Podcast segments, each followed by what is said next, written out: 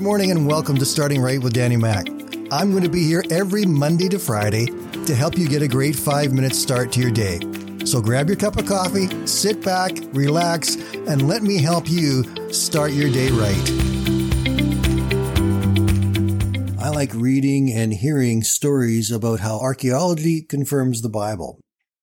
Ever since the discovery of the Dead Sea Scrolls in 1946, archaeology as a science has grown.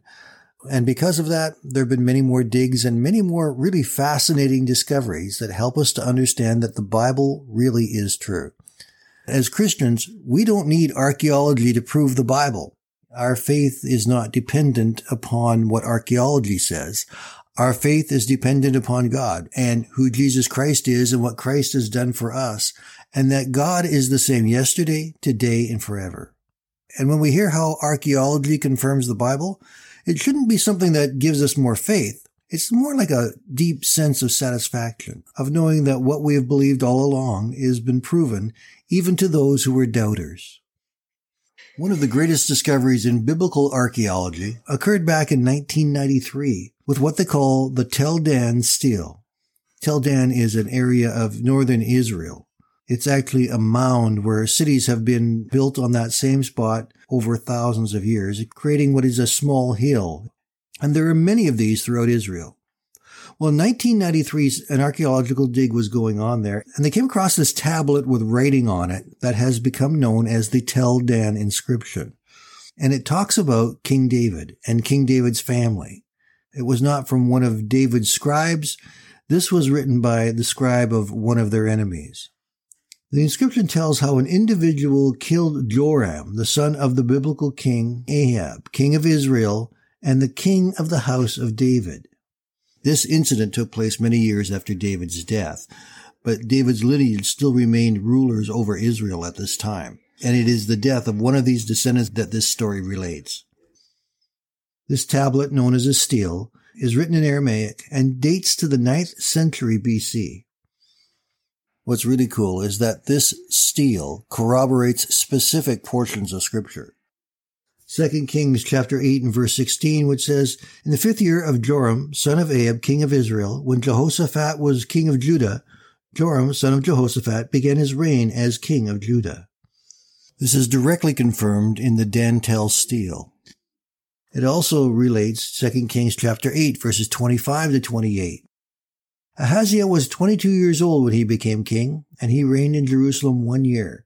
His mother's name was Athaliah, the granddaughter of Omri, king of Israel. He followed the ways of the house of Ahab and did evil in the eyes of the Lord, as the house of Ahab had done. Ahaziah went with Joram, son of Ahab, to war against Hazael, king of Aram, at Ramoth Gilead. The Arameans wounded Joram.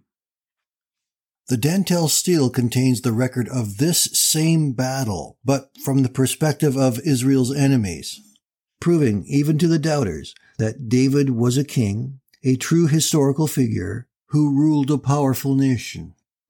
I can't help but love it when God's word is proven again and again to be true. 2 Timothy chapter 3 and verse 16 tells us that all scripture is breathed out by God and is profitable for teaching, for reproof, for correction, and for training in righteousness. In other words, we can rely on what God's word says. And when we know that God's word is true, it makes a statement like we see in John chapter 8 verse 32 all the more powerful. It tells us, you will know the truth and the truth will set you free. And the truth is that Jesus Christ and God's word can change our lives. He can give us hope when we lost hope. He can bring healing when we need the strength from Him. He can give us direction when we don't know what to do. He can bring peace when we feel like we're being torn apart. God's word brings hope and life to everyone who puts their faith and trust in it. So there's three things I want to leave with you today. First of all, God's word is true from beginning to end. And every day we're seeing more and more proof from science showing us the fact that it is absolutely true.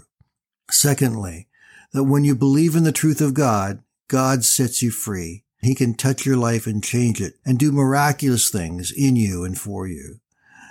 And thirdly, the truth of God is something that we need to learn. We need to get into us so that we can share it with other people. let them know the truth too, because the same truth that sets us free can set them free. God is with you. God loves you. He will give you strength and peace today. And I know that you'll have a great day, my friends. And we will talk again tomorrow.